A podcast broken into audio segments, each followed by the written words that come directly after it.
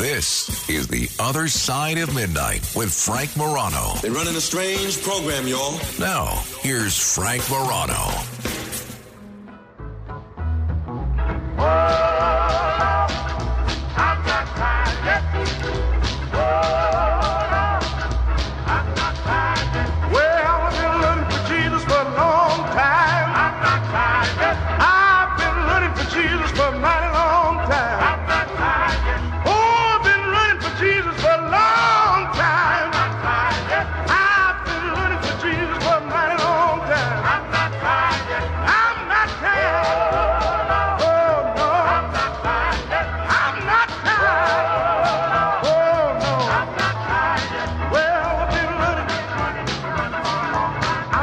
Good morrow, everyone. This is The Other Side of Midnight on um, your favorite radio station. I'm Superstar Frank Morano.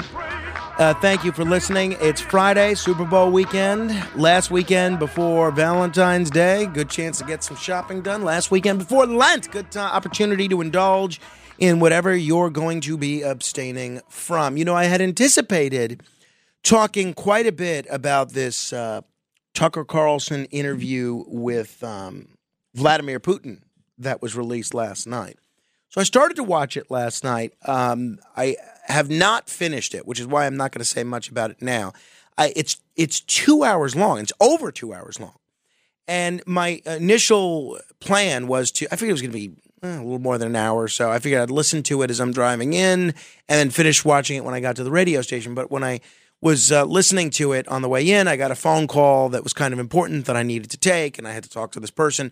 And then uh, I got here, and um, and Curtis was here, and he, you know, Curtis was. Bah, bah, bah, bah, bah, bah, bah, bah.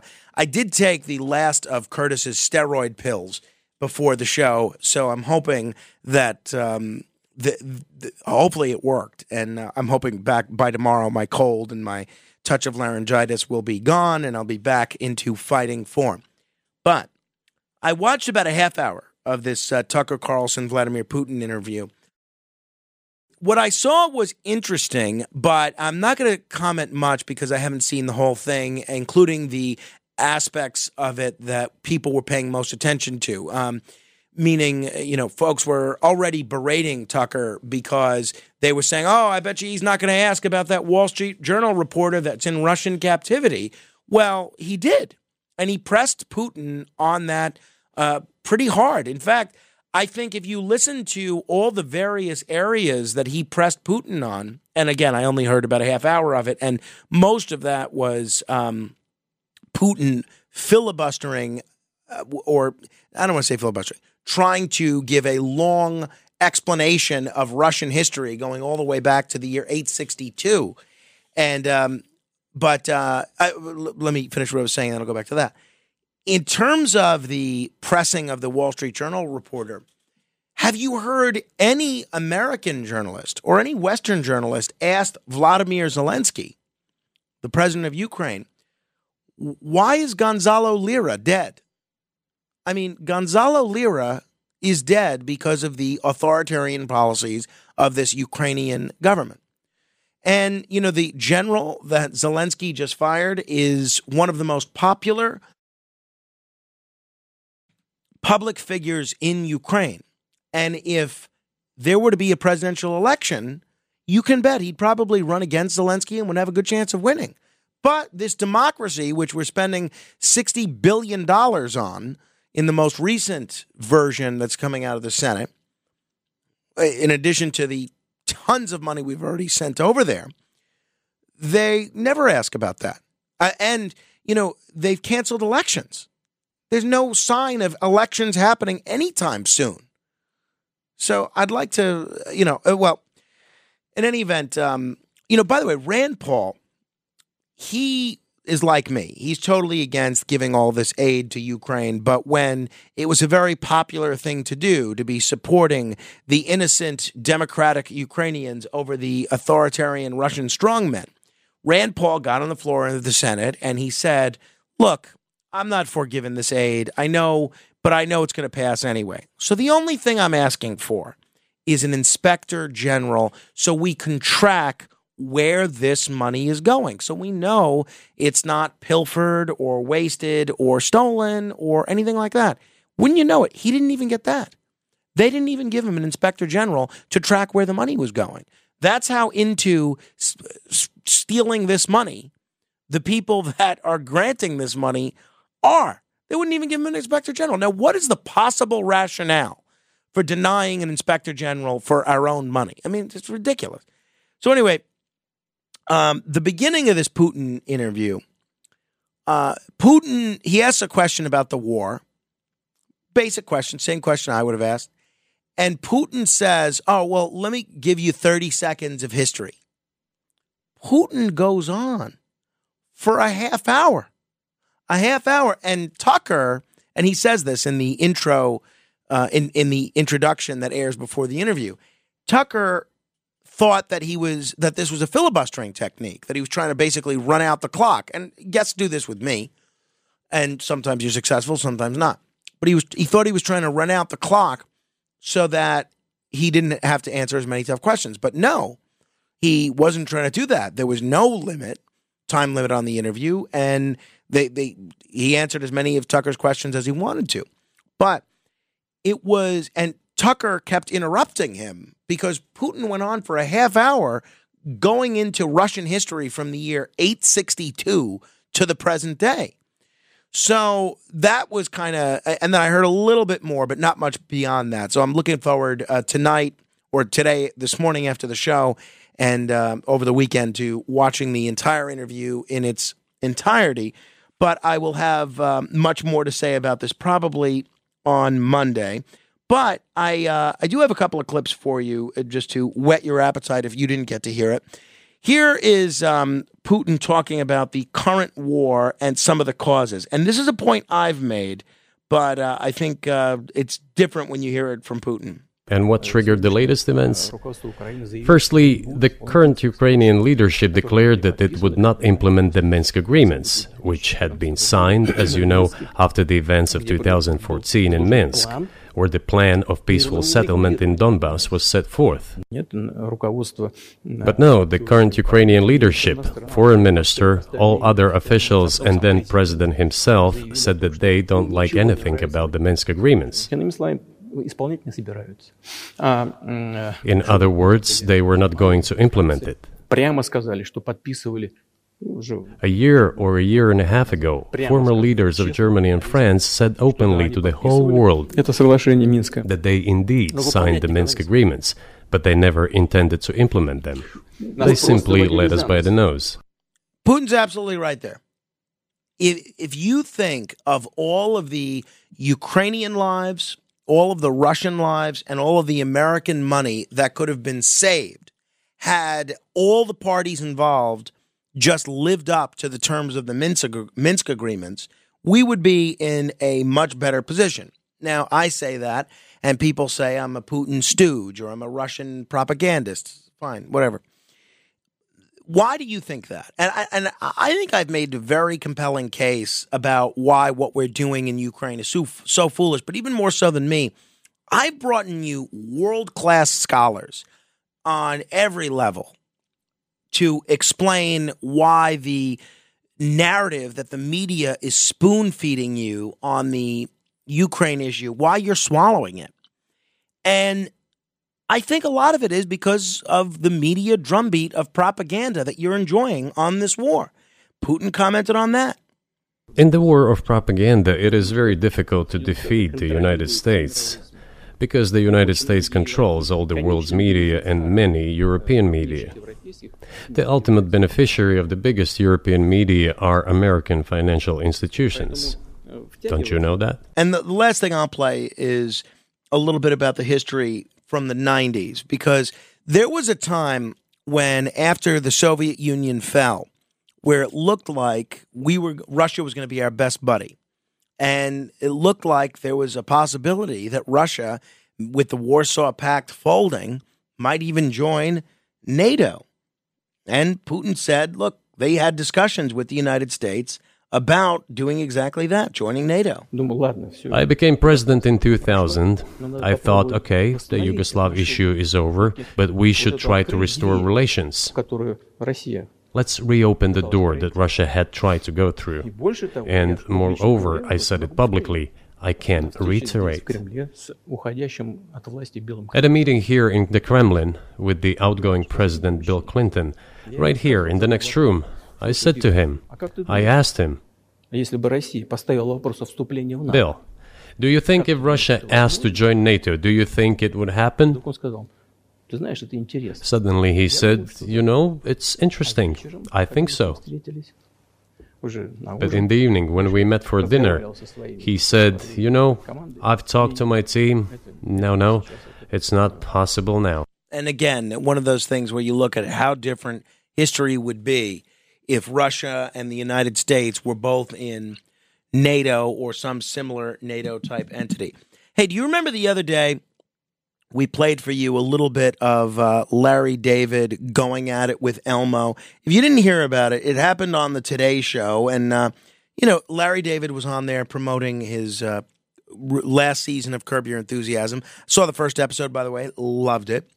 And you have uh, Elmo trying to do some damage control from his poor tweeting incident, and Larry David gets into it with Elmo. Wait, wait. Oh, oh, oh, oh, oh, oh my gosh, you love Elmo, don't you? Oh my Elmo, you okay? God. Mister Larry, Elmo liked you before. Ask permission, ask permission before you touch people, Larry. Oh. Let's, let's, let's get back on the couch, mm. let's talk about how you're feeling. Mm-mm-mm. So Larry David beats up Elmo. I mean, it's a bit. Clearly, I'm sure everybody was in on this. Maybe they weren't, but... And then five minutes later, Larry David apologizes to Elmo on television, right? I mean, it's... I, I can't believe anybody is still talking about it three days later, but here we are. Do you know who Wil Wheaton is? Wil Wheaton, I actually really like. He's a smart guy and a very good actor. I know him best, and I think most Star Trek The Next Generation fans know him best at, for playing Ensign, Ensign Wesley Crusher on Star Trek The Next Generation, the son of Doctor Beverly Crusher. How dare you! I am Rondon, you despicable melanoid slime worm! Liar! Who do you think you're bullying? You bumped into me. It was your mistake. You were at fault. Do you want this to become violent? That that exchange was from one of Wesley's best early episodes, but it's when he's taking the Starfleet Academy test.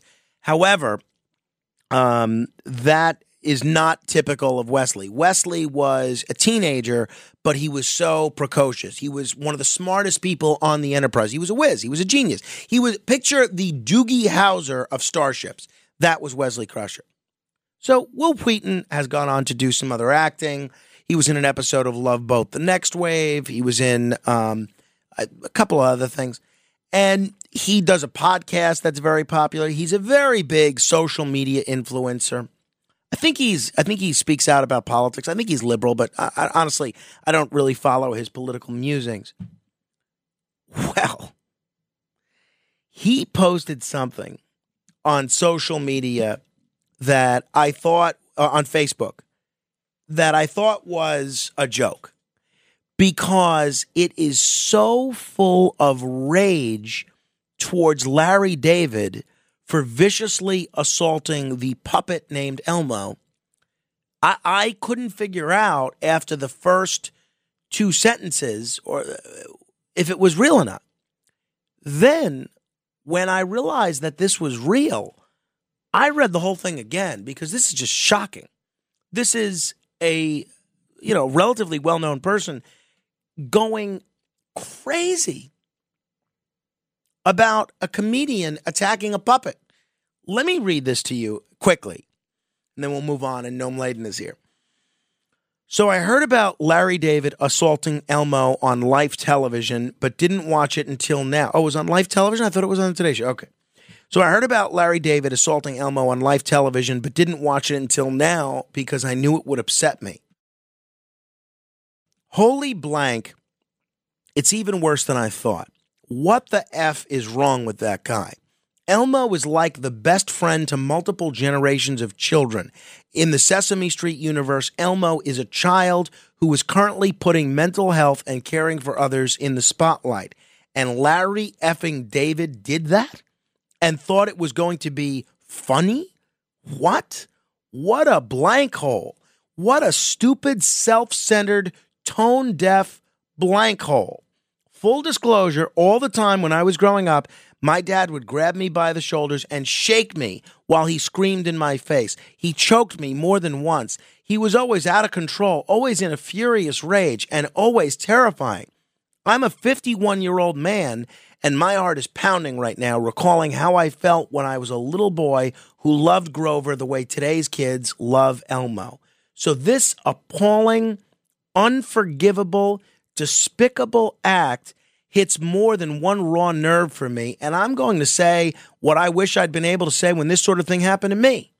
Larry David, this was not okay, and your obviously insincere apology clearly communicates that you don't get that. First of all, you aren't even in that segment, but you just decided to barge in and draw focus because why? You couldn't stand that a puppet brought people together in a meaningful way that you can't.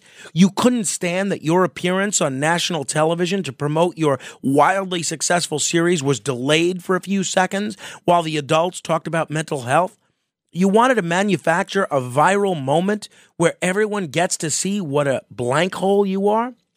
So they'll tune in and watch you portray a blank hole in the last season of your show that celebrate how great it is to be a blank hole without ever experiencing the consequences of being a blank hole. I really want to know what raced through his tiny little mind and why there was no voice or person who spoke up to stop him from expressing violence towards a children's puppet, capital letters, who was there to talk about how his love and empathy for people having a tough time mattered and made a difference. Elmo and his dad were there to talk about empathy, love, kindness, and caring for each other. Larry David was there to promote the final, thank God, maybe he'll go away now, close parenthesis, season of a television series. Like, read the room, blankhead. If it isn't always about you being the center of attention and understand what's happening in the moment, blanko, understand that there are larger things in the world than you and your garbage ego. Now, I get what Wil Wheaton is saying here. Saying, look, well, Elmo's trying to make an important point about mental health. A lot of children view Elmo as a peer. And it's not great to, um, you know, it's not great to assault him on television. I understand that. I feel like this is an incredible amount of overkill. I feel like the response from Wil Wheaton is completely disproportionate to the offense of Larry David. I mean, there was a Curb Your Enthusiasm episode about this.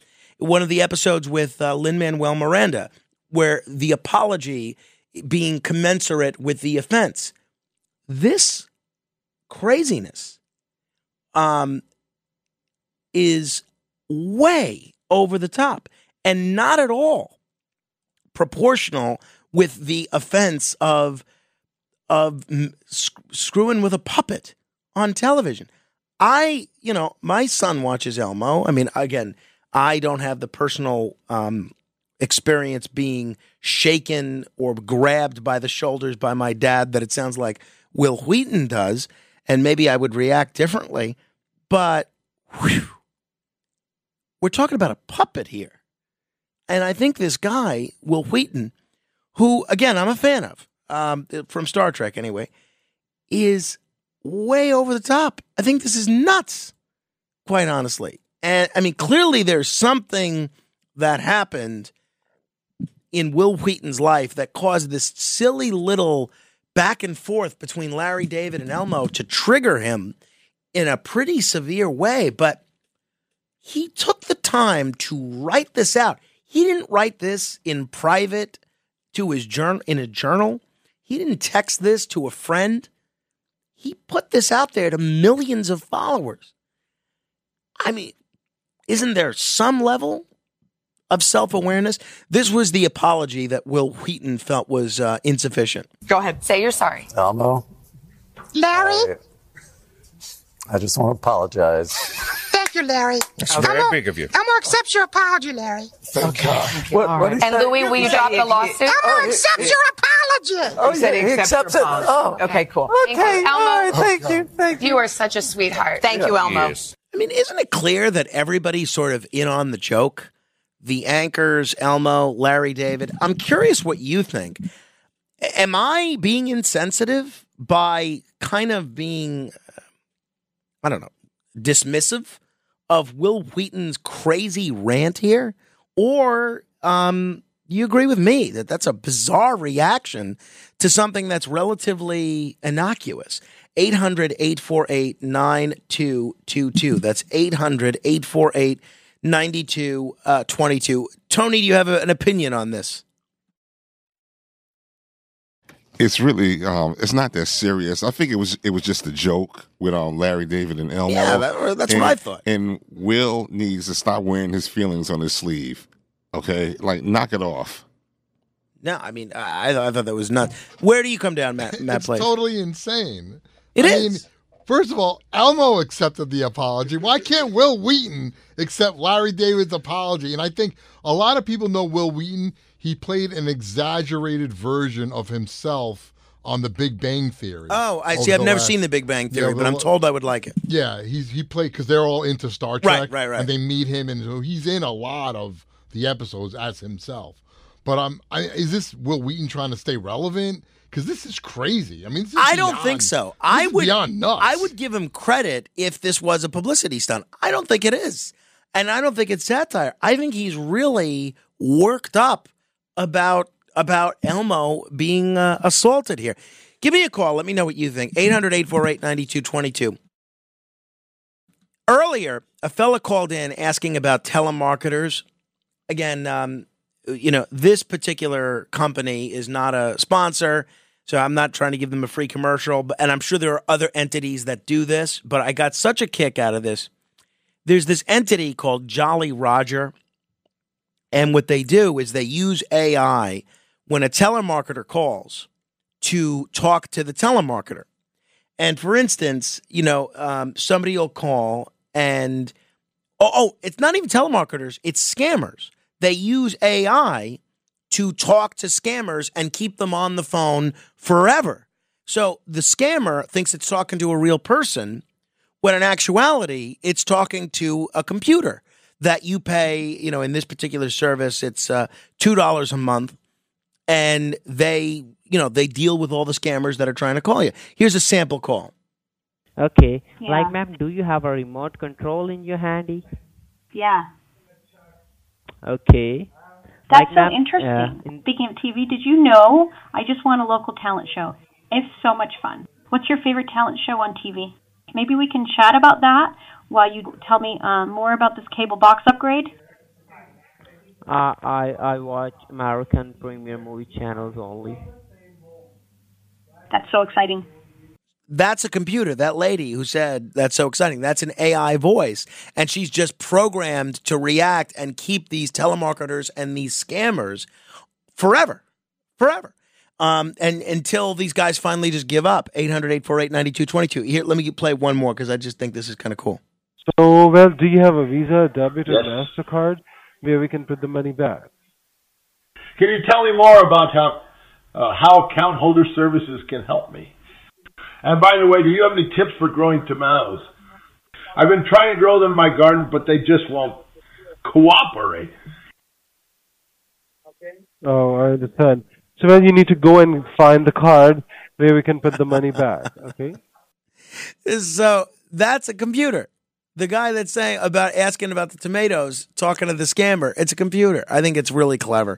And, you know, uh, look, A I may kill us all, may take over the world and uh, enslave us all, but at least we're going to get drive some scammers and telemarketers crazy in the meantime, right? All right, eight hundred, eight four eight, nine two two two, eight hundred, eight four eight, nine two two two. Ryan, what is on your mind?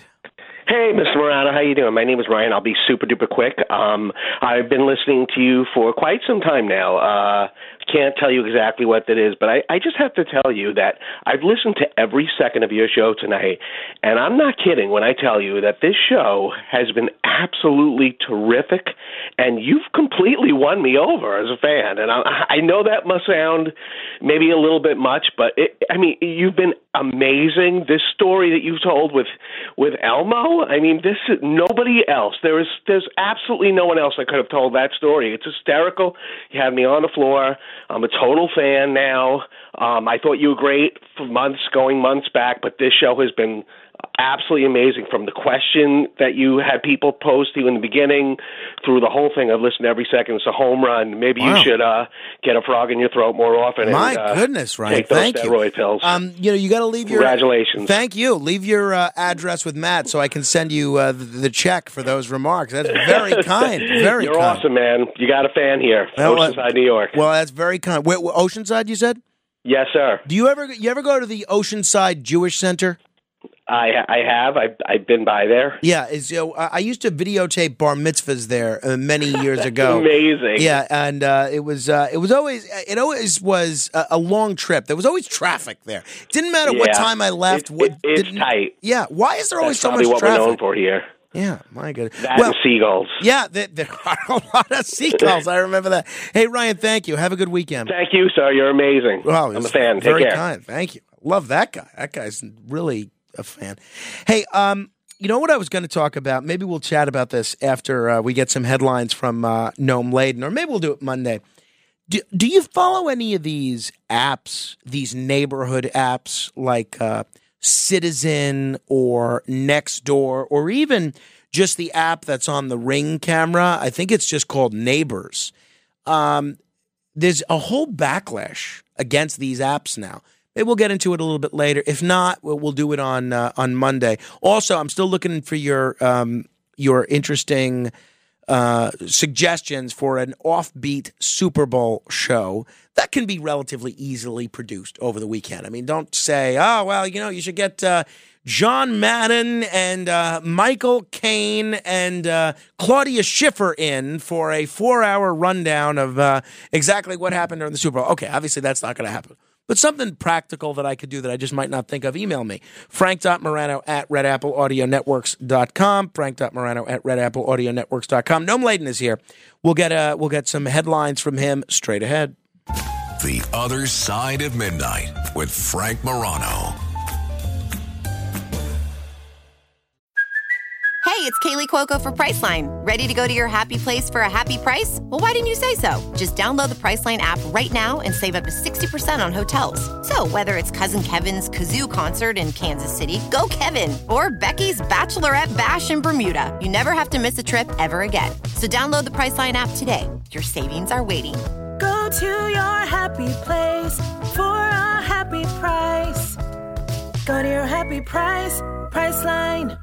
Grand Canyon University makes earning your degree possible with over one hundred thirty academic programs for traditional campus students, with more than eighty bachelor's programs offered online. G C U provides you with the personal support you need, from complimentary unofficial transcript evaluations within twenty-four business hours to scholarships, academic support, and your G C U graduation team, led by your own university counselor. Find your purpose at G C U. Private, Christian, affordable. Visit G C U dot E D U. Hi, it's Ernie Anastas. You know, your thoughts can affect how you feel, and how you feel can impact your thoughts. Addressing your mind and body connection is the key to improving your overall wellness. Bergen Newbridge Medical Center is the largest hospital in New Jersey, providing comprehensive, equitable, compassionate, and high-quality emergency inpatient and outpatient medical care, plus mental health services and substance use disorder treatment. The Bergen Newbridge team can address your total health needs in one convenient location. Call two oh one, two two five, seven one three zero for an appointment, or newbridge health dot org.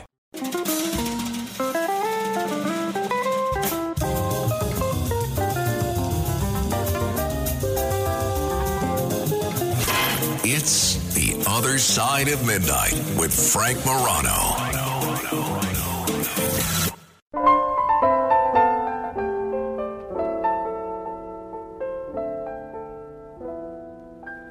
The loveliness emptiness of Paris seems somehow sadly gay. The glory that was Rome is of another day. I've been terribly alone and forgotten in Manhattan. I'm going home to my city by the bay. I left my heart. The great Tony Bennett, no longer with us, in who San left his heart in San Francisco. And uh, this is a birthday bumper music selection from uh, my stepmother, Liz, who is celebrating her birthday today. Happy birthday, Liz, and uh, hopefully it is a great one. Meantime, uh, a great one has sauntered into the studio, and he is chock full of information that I think you will find both informative and entertaining. Stand by for the other side of midnight's news. From New York City, the other side of midnight and its affiliated stations present national and international news with Frank Morano and news director Noam Laden. Their summary of the world news and personal comments. Get the rest of the story. Hello, no. Good morning, Frank. The Gimpy Gimpy plant. Have you heard of the Gimpy Gimpy plant? I it, don't think so. It is uh, so dangerous, they say it twice. Gimpy Gimpy. It's not so nice. Sometimes it's so nice, they say it twice. Not here. The Gimpy Gimpy plant in the past. People have been stung by this plant. It has very tiny needles. It's usually only found in Australia or Indonesian uh, rainforests. And if you're stung by this, apparently the pain is so intense, it has forced some people or made them commit suicide what? because the pain is so overwhelming. So Whoa. sometimes it's known as the suicide plant. Now, there's not a lot of these in the world. And so it was incredibly shocking that this plant ended up in the United Kingdom. And not clear how it got there, but the there's a part of the uh, U K government that has this section that's called the Poison Garden, that they hold on to these dangerous plants that can hurt uh, people and animals. Right. So they took Uh, possession of this Gimpy Gimpy. They have put it into this garden. Thank God nobody was hurt. But there are stories of people who have been hit by this plant. It has these tiny needles which will send these sensations through your body, which apparently initially feel like you've been electrocuted. Like it is oh, so intense. Geez. So that's in the first twenty to thirty minutes. But then the pain lasts for months on end, can even go on for years on end. And that's what in the past has pushed some people to commit suicide because they can't take the pain anymore from this plant. It's incredibly rare. There are not many of these. And that's why it was shocking for people, for botanists, for people who really know something about these plants, to see it show up in the U K. Thank God it's in this garden that's called the Poison Garden, that's in a botanical garden behind locked glass and locked doors. They're holding on to the plant. I'm not sure why they don't just kill it, but they're holding on to maybe to research it. Uh, do we have any idea how many people in Australia and Indonesia have been stung with this plant? Don't know. Just know that there have been people who've been stung who didn't know what it was. It looks not anything. It's not a... a crazy-looking plant. You know, sometimes you have, you know, that stinky flower that opens up in the right. Bronx Botanical Gardens, right. and it smells like rotten whatever. Right. Um, and they have these plants in uh, in Asia. Uh, you know, that one is not dangerous. It just smells incredibly bad. This one uh, is one of these rare plants that, you know, doesn't cause death. It just causes enormous amount of pains. But sometimes it's called the suicide plant because it dri- it's driven people to commit suicide after being stung by it. Oof, wow. Yeah. Uh, Uh, none in the United States, thankfully, right? Not yet, but the fact that it's in the U K, of course, has people concerned that maybe people are trying to sneak this plant into the U S Ooh, as well. Thank goodness. No. Jeez. Finnish Airlines. Have you seen what they're up to these days? No. Have you ever taken Finnish Air? No. Oh, okay, neither have I. But Finnish Air says they want to make sure that their passengers are safe when they get on their airlines. It's one of these low-cost airlines that flies throughout Europe. Uh, think um, Southwest Airlines, something okay, like that. Sure. So what they began doing on Monday is they're weighing all of their passengers. And oh. the idea is uh, if they're overweight, people, not the individual passengers, but if the flight is overweight because the, the people on the flight are maybe overweight, they'll tell people to wait for a second flight. Now, in this first week, uh, the first five hundred or one thousand people who went through were hap- were fine. They, they were okay stepping on the scale. The only person who sees how much they weigh is the person who's at the front gate right before, you know, when you show your ticket or your phone to get onto the plane. That person will see how much you weigh, and then it calculates the weight uh, before everybody gets on. And if it's over what they think is a safe weight to fly, and apparently this happens relatively often that they're really at this weight, you know, they don't know how much people weigh, right? Normally they don't weigh people. Uh, with all airlines or just the Finnish Airlines? This Finnish is the first one to do this. No, no, but I'm saying it, it happens often that they're they're at weight capacity. There's been incidences where they've then found out that maybe they shouldn't have flown. Interesting. Yeah, because it just... Uh, People in the world are bigger than they've ever been. Mm-hmm. And so what they're doing now as Finnish Airlines is they, during this first week, uh, they did have one flight where they asked some passengers to wait and get on to the next flight.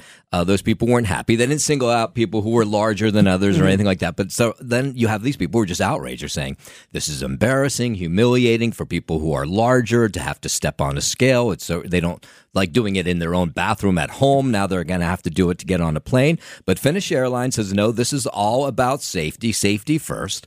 And so we're going to weigh all of our passengers before they get on the flights. And if you don't like it, well, take another airline. Mm. Well, I I, uh, I I mean, I can't argue with the logic. And I wonder if this is going to spread to other la- other airlines. We'll have to see. By the way, they will not uh, hold on to your weight. So in other words, this gotcha. was the fear was uh, you show up, you show you scan your ticket, and now they know how much you weigh. Mm. They say none of that information is kept. Or at least that's what they say. Okay. Yeah. All right.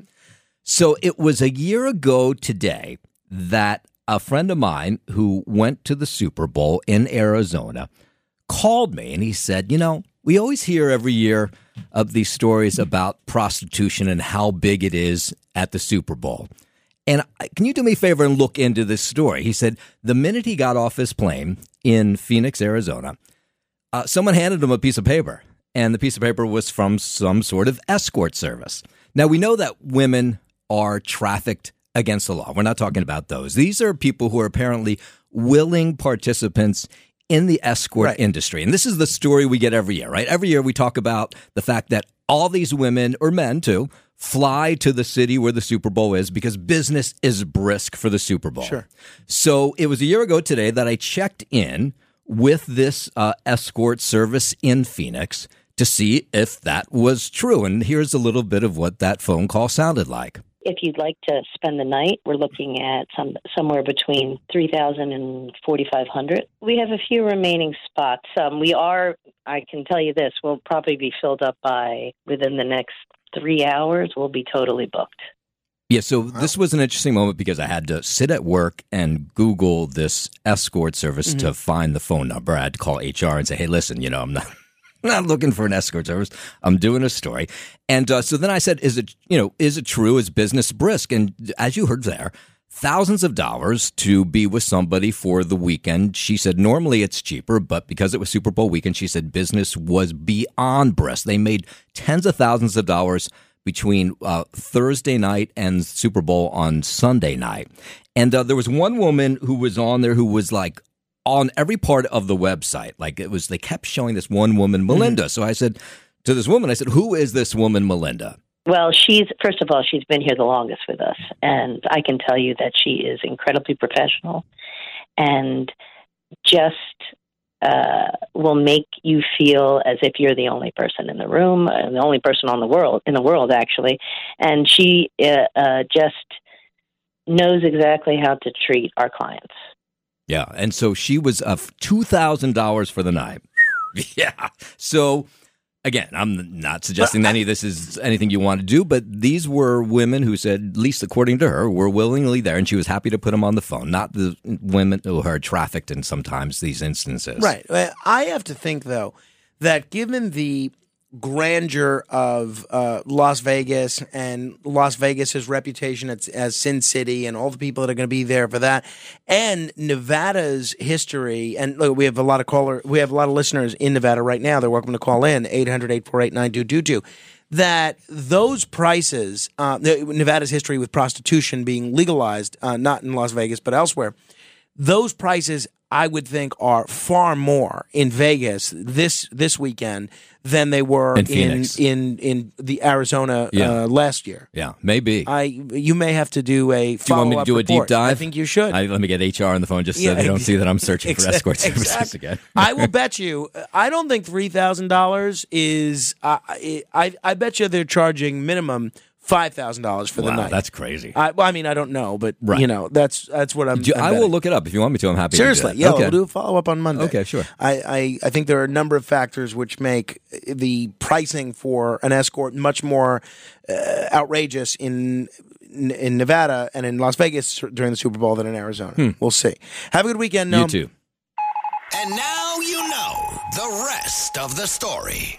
All right, uh, eight hundred, eight four eight, nine two two two. We'll get to your calls momentarily. Hey, you know what today is? We spent all this time talking about holidays. Today is going to be the first, uh, the Lunar New Year celebration kicks off today, t- specifically tonight at uh, about five fifty-nine p.m. Eastern. I love Lunar New Year. It's a great opportunity to celebrate Chinese culture, enjoy some nice Chinese food. It's great. And uh, the year of the rabbit is ending, and we're going into the year of the dragon, which is a sign that symbolizes strength, good fortune, and prosperity. Couldn't we use a little bit of that? Why not? The Year of the Dragon has traditionally meant a baby boom for China, as those born during this period are believed to possess qualities including intelligence, ambition, and charisma. And uh, I think that's great. My, um, I have two siblings-in-law that are expecting right now. My sister-in-law, Sharon, is expecting, and uh, so is my brother-in-law, Adam. Both of them will have babies born in the Year of the Dragon. So hopefully they'll have some of that dragon-like strength. Uh, hey, if you want to participate on any of the conversations about this show, join our Facebook group. It's mostly people that are criticizing me, but there's a lot of nice people there as well. Uh, just go on to Facebook and search Morano, that's M O R A N O, Radio, Fans and Haters. A lot of people talking about the Wil Wheaton situation now. And uh, Brandon say, um, Brandon, who called earlier, said, uh, Frank is really banging those H's on Wheaton. I know in Old English that's how you're supposed to pronounce it with the H bef- uh, before the W, but Frank is murdering that H. Well, you got to understand, it's less about the English pronunciation or the, the proper way of saying wheat thin or cool whip or whatever the case may be.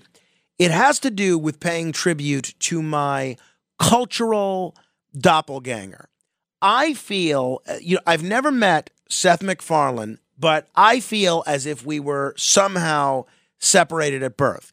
Aside from the fact that I can't sing and I can't draw, we are exactly alike. We have the exact same taste in everything. I mean, if you look at the episodes that he's written of Family Guy and of American Dad and, you know, his sensibilities and the things that he throws into Family Guy, the attention that he pays to Star Trek and, you know, the selections of Bing Crosby and Bob Hope, we have the exact same sense of humor. Exactly. I mean, I, I if if I was... you know, to be stranded on a on a on an island with any celebrity for a prolonged amount of time, I think um, Seth MacFarlane and I would either get along the best or we would kill each other because we're we're too alike.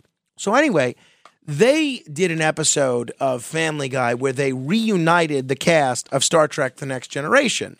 It included, and it's a great episode if you're a Star Trek The Next Generation fan. It's very funny the way it's handled, and I love it. And and there's so many nuances that you really only appreciate if you're an obsessive Star Trek The Next Generation fan. It, like, for instance, I'll just tell you this one thing. Um, Denise Crosby, who, see, Stewie steals the cast of Star Trek The Next Generation. He kidnaps them. He creates a transporter, and he kidnaps them from a Star Trek convention. Denise Crosby played a character on Star Trek The Next Generation that died after one season. And in, in the episode, she dies uh, as he kidnaps her. Now, you got to be really up on your Star Trek The Next Generation to know to throw that in there. I remember, this is going back ten years, they did a whole bunch of Family Guy episodes on the Bing Crosby, Bob Hope, Road two movies. And I was on the phone with Jay Diamond because Jay's a night owl and I was working nights at the time. And so we'd spend a lot of time on the phone late at night. And I say to Jay, because I know he's, Jay is the most obsessive Bing Crosby fan I know and the biggest Bing Crosby expert I know. And in fact, I met Bing Crosby's widow, Catherine Grant Crosby. I think Jay knows more about Bing Crosby than Catherine Grant Crosby did. But I said to Jay, turn on whatever channel Family Guy was on. And they did this uh, Road to song. I think it was the Road to Rhode Island. And there were all these nuances and little att- attention to detail that captured that Bing Crosby, Bob Hope song, which is, to me, what makes Family Guy so great. They do that with everything. So we watched this on the phone together, and Jay turns to me, or not turns to me, he says to me after this number, he says, whoever wrote that, and I don't think he was that familiar with Seth MacFarlane or Family Guy at the time, he said, whoever wrote that is a crazed Bing Crosby fan. And that's how Seth MacFarlane is with Star Trek and Star Trek The Next Generation as well. So anyway, in the one episode where he kidnaps the cast of Star Trek The Next Generation, obviously, you know, he's going to reference Wil Wheaton. How dare you? I am oh, Ronson. Sorry, that was... Uh, that- no, I think you should all be nicer to Wil Wheaton. The way I treat my colleagues... Wait, what? I said you ought to be nicer to Wil Wheaton. You mean Wil Wheaton? Yes, Wil Wheaton. Why are you saying it like that? Well, I'm just saying you should be nicer to Wil Wheaton. Wil Wheaton seems like a nice guy. Say wheat. Wheat. Now, say Wil Wheaton. Wil Wheaton. Wil Wheaton. Wil Wheaton. Wil Wheaton. Wil Wheaton. Wil Wheaton. Wil Wheaton. Wil Wheaton. Hey, did you hook up with Whoopi Goldberg on the show? All the time. So, uh, you know, if Stewie's going with Wil Wheaton, I'm going with Wil Wheaton. Simple as that. Hey, I want to give a shout out to uh, my Uncle Joe, who uh, I'm certainly very close to, who uh, recently celebrated his eightieth birthday, but uh, yesterday had um, heart valve replacement surgery, which uh, apparently went very well. But, you know, obviously heart valves, any kind of heart surgery is always a serious thing. I know he listens to this program quite a bit. And uh, if he's up listening now, wishing you the best, Uncle Joe. I will reach out to you over the weekend. All right. Uh, we'll do fifteen seconds of fame in a moment. eight hundred, eight four eight, nine two two two, eight hundred, eight four eight, nine two two two. Straight ahead. The Other Side of Midnight.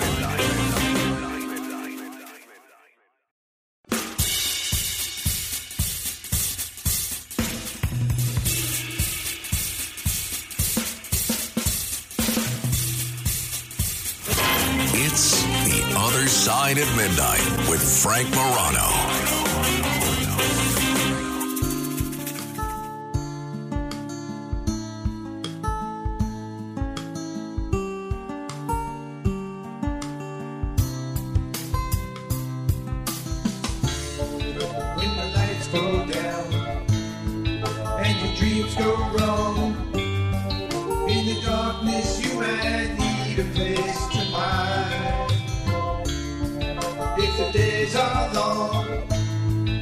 The sun goes down. You might need a place to call your own. Somewhere out there on the other side of midnight, you might hear a voice, a breeze in the grind. Somewhere out there. Stevie G and the Trekkies singing their version of The Other Side of Midnight. No longer available on iTunes, by the way. No longer available on iTunes. All right. The time has come for me to end the week and uh, hopefully have a fun weekend. Hopefully you will as well. But first, we're going to give you an opportunity to comment for fifteen seconds on anything you like at eight hundred, eight four eight, nine two two two. The Other Side of Midnight. This is fifteen seconds of fame. Fame! Russ. Frank, I've been enjoying the cartoons Bluey and Daniel Tiger since they are must-watch T V for young Carmine, the culture critic. But the Smirgana show, not so much. Raji. We wish uh, all good people long and healthy lives. Less than seven, eight hours of sleep can drastically reduce body repairs and cause premature death. Oh, with Laboranos. Neil. There once was a show host named Frank, whose work hours mostly were dank. His wit and analytics brought no shortage of critics, but mostly we want to say thanks. Thank you. E. Frank. As I've said many, many times before, I know for a fact that the job of the mayor of New York, Mayor Eric Adams, is not to succeed historical perspective, but to do this job as listed as mayor of the city of New York. Kevin. Frank, earwax is better than belly button lint, but be true to your teeth or they'll be false to you. Joe.